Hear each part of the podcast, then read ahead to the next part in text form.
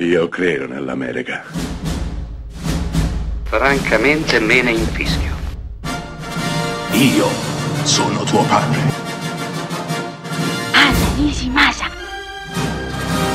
Rimetta a posto la candela. Rosa bella.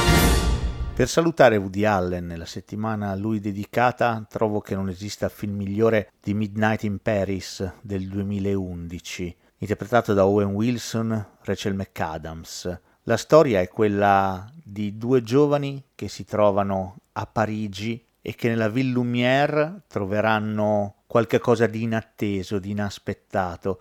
Soprattutto lui, Owen Wilson, troverà un modo sorprendente per viaggiare nel tempo a ritroso e visitare la Parigi della Belle Époque e di tutto ciò che è stato prima, innamorandosi di volta in volta del passato, di ciò che era.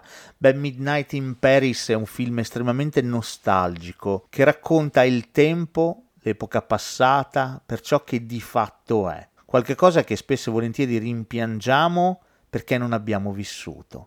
Perché Woody Allen ci dice ogni periodo storico, anche il più idealizzato, è soggetto alle solite fallacità, ai soliti problemi che ogni epoca storica ha avuto, in una misura o in un'altra.